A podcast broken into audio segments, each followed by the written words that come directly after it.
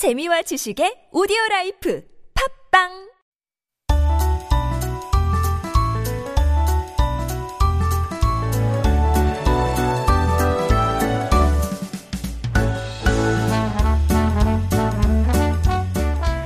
And we are back with Making Connections. This is, of course, our weekly interview corner where we meet the interesting and especially colorful people who make up the fabric of our society. And that is so true for today's guest, who is Lee Young-hyun.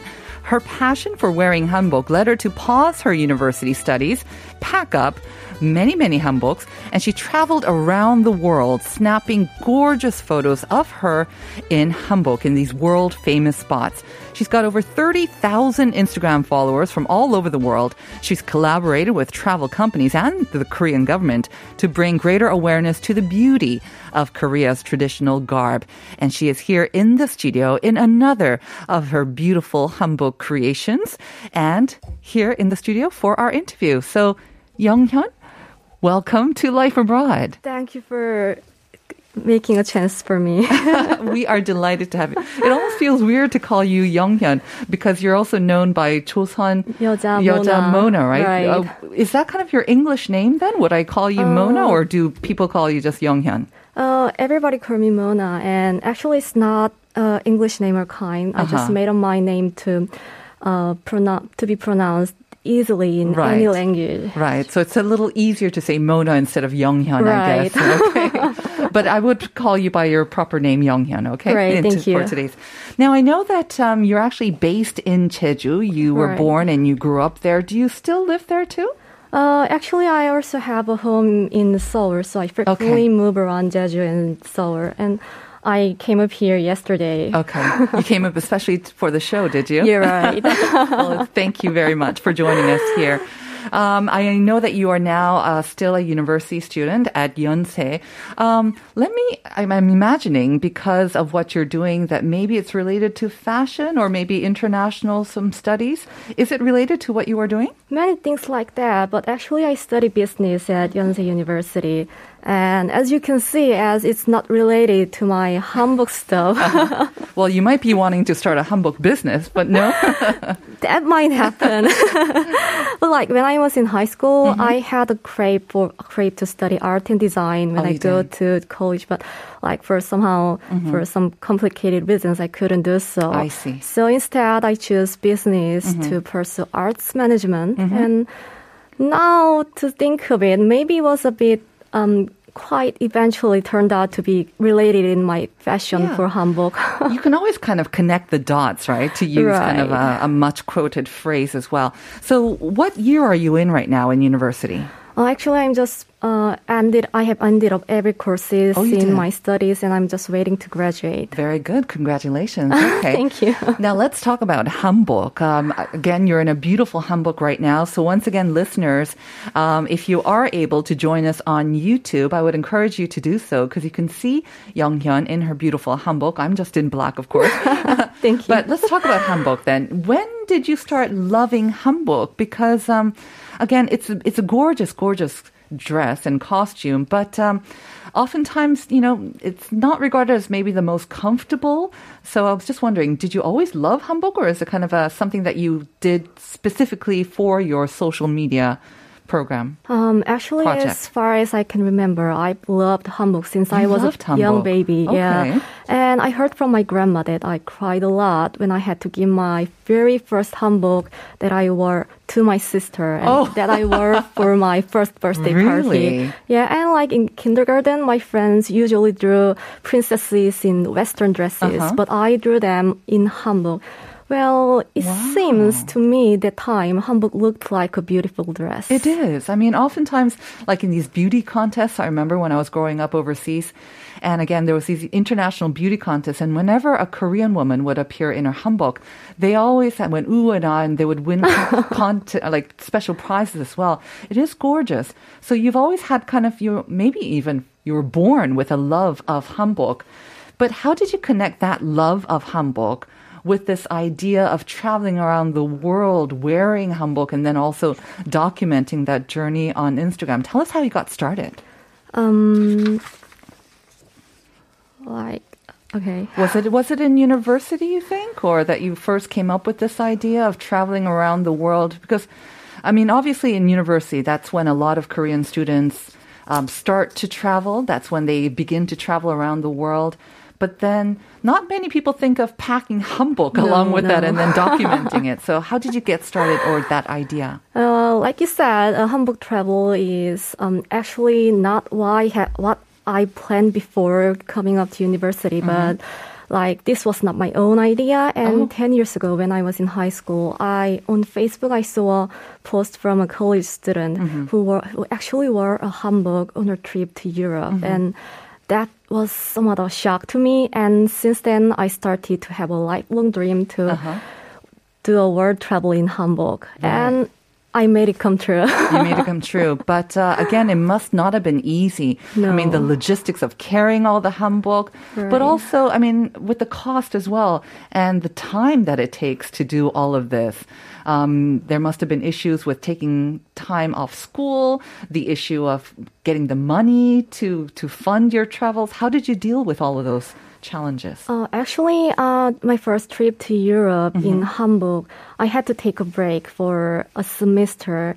But it was not a hard thing, as like for these days, it's becoming a sort of a trend to take breaks. Mm-hmm. That's to, like, true. for college students to Right. make their dreams come true, Uh-huh. like making their own business Very true. or like as you can see, Mm-hmm. just enjoying their youth that will never come back. So it was not a hard choice to take Mm-hmm. a break. And the next year after the travel to travel in Europe, I actually went to went to Italy for half a year as an exchange student, and that Uh-huh. was all these things happened. Right. Because you're kind of in the middle of Europe, so it's easier to, I guess, to travel to many other different countries as well. right. I actually um, went to school for just two days a week, Uh-huh. and the other days I was always traveling around the other cities and countries. So you managed to plan all your courses for just two days. So you managed your time Right, right. very efficient, very smart, Younghyun. But what about the money? I mean, it takes money to travel around. It takes money to make or Right. buy the hanbok. Um, so how about the money part? Did your parents fund your Uh, project? I did got some help from my parents, Uh-huh. but I had to raise up. I had to save up my money for several years, and Mm-hmm. I also worked for uh, two or three part-time jobs to Wow. raise the fund. Mm-hmm. And I even um, opened a hanbok seminar by myself to raise the money, and Mm-hmm. it helped helped me a lot. But again, hanboks cost quite a bit of money. And I understand that you have quite a bit of hanbok. And again, you need a lot of hanbok to take these beautiful shots around the world. How did you come up with the money for the hanbok? You make it? You buy it? How do you do that? Uh, well, sometimes I design Mm-hmm. the hanbok and buy the fabrics by myself to Mm-hmm. reduce the cost to make ham uh, to buy hanbok. Right. And usually, um, sometimes like 30% of hanbok I have are second-hand hanboks. I see. Very smart. Okay. And then you just kind of adjust it. yeah, right. guess the size. Yeah, to fit my size. How many hanbok do you have right now? If you count the ones that you have from a baby, apparently you would want to give it to your sister. How many hanboks do you have? I guess I have over a hundred pieces of hanbok, but Wow. actually, like I've been habitually collecting collecting hanboks, so I have stopped counting them this year. but uh, I guess you will never give them away, especially No, to your sister. um, our producer Max has come up with some photos from your Instagram account. Let's um, mention your account so our listeners can also maybe see the pictures. Um, if you're joining us on YouTube, you can see some of those photos right now. But what is your account? And let's talk about your social media um, sort of project as well. okay, so your account? um, I have an Instagram Instagram page named Hanbok Travel Arts. Well, and if you're Korean, you can just search it by the name 조선 여자 모나. And Right. I also have the YouTube channel in the same name, 조선 여자 모나, or English Hanbok Girl Mona. Hamburg girl Mona. And I really thought when I came across these stunning photos, they look like something out of a magazine or a very high sort of Oh, thank you. class fashion shoot. They're absolutely gorgeous. I mean, you look Thank gorgeous in your you. hanbok. The the surroundings, of course, world famous places is gorgeous as well. And I like how you match the the color of your hanbok to the surrounding as well. Um, I know this is going to be really, really difficult, but my next question is: of all the places that you've traveled, could you like maybe name three top places that you went to? Um, it could be because it went so well with your hanbok, or maybe because it was so difficult to bring your hanbok and get a photo. Three sort of memorable spots. Okay, I can never forget uh-huh. um, Dolomites. Um, Dolomites are Alps in northern Italy, and mm-hmm. it's a great place to do trekking. And I even tried to do some light trekking in hanbok. And oh, actually, no. I thought it would be very hard, but it and wasn't. And your Pomushin as well, right? You, right, right. Oh, wow. Uh-huh. And the second place was like Sahara Desert, Ah. cannot be missed. Uh-huh. Like I took a camel ride into the middle of the desert, Mm-hmm. and as you know, it's very very hot inside the desert. Oh and gosh. actually, the hanbok is not so different from their traditional outfits as Mm-hmm. it covers all the body, and it seems it was quite nice actually to wear hanbok in Sahara Desert. Mm-hmm. Is that the one that we're looking at? Yes, Is that right, that's the so one. So you are in a white dress and the blue chogori, light blue chogori, and you're sitting on a camel Right. in this beautiful desert. It is gorgeous. Okay. And then the you. third one? And the third one, okay, so Jeju Island is the place Uh-huh. where I can probably introduce. Well, actually, it's my hometown, but Mm-hmm. I still travel around so many times in the island. But Mm-hmm. even though I have traveled around for countless times, there are still many places left to go. Right. Okay, so Jeju-do, very nice plug for your hometown as well. And of course, it is always gorgeous. And I guess maybe the natural setting for the Korean um, hanbok as well. I am very curious though. I mean, the hanbok is gorgeous. It's very colorful. It uh, draws a lot of attention. So I was reminded when I heard about your story about this girl who, um, um, sh her actually she now works in in the Olympic circle. But I remember hearing about her story like 15 or so years ago. She wanted to join the um, International Olympic Committee, so she won a contest and she appeared at one of the meetings dressed in a hanbok, Oh, and she oh, immediately attracted the attention of the IOC members. And she handed them a card saying like future IOC member. Oh, And that idea of wearing a hanbok, I thought was genius. She managed to borrow one from one of the people in Denmark for that for that meeting. Did she? You must have gotten so much attention. Some Right. of it, most of it positive, I imagine, but there must have been sometimes some negative experiences. Wasn't it kind of frightening? Oh, like there have been actually significant changes over the years. Yeah? So, like first time I traveled in Europe in 2018, Mm-hmm. not many recognize that I'm Korean, and Ah. I've got questions like, "Are you Chinese or is that kimono you're Mm. wearing?" And that was somewhat not a good experience. Mm-hmm. But the year later, when I traveled around the world in 2019, almost everybody in every country knew that I'm Korean, that I am wearing hanbok, and they really wanted to take photos with me. Because of Hallyu, right? Yeah, right. I Wow. think BTS and Blackpink had Mm-hmm. had a huge impact on the on how the world Mm-hmm. came to know Korea and hanbok. And you too now, of course. Oh, course. thank you. what has been the most meaningful or rewarding sort of outcome from this project then for you? Um, I this really feel proud when people get to fall in love hanbok after looking through my hanbok videos and photos. And Mm-hmm. I actually get comments like, uh, I like, I want to, I got a wish to travel in hanbok just like you. And I want to have my own hanbok because Mm-hmm. you look so beautiful and your hanbok looks so beautiful. And Right.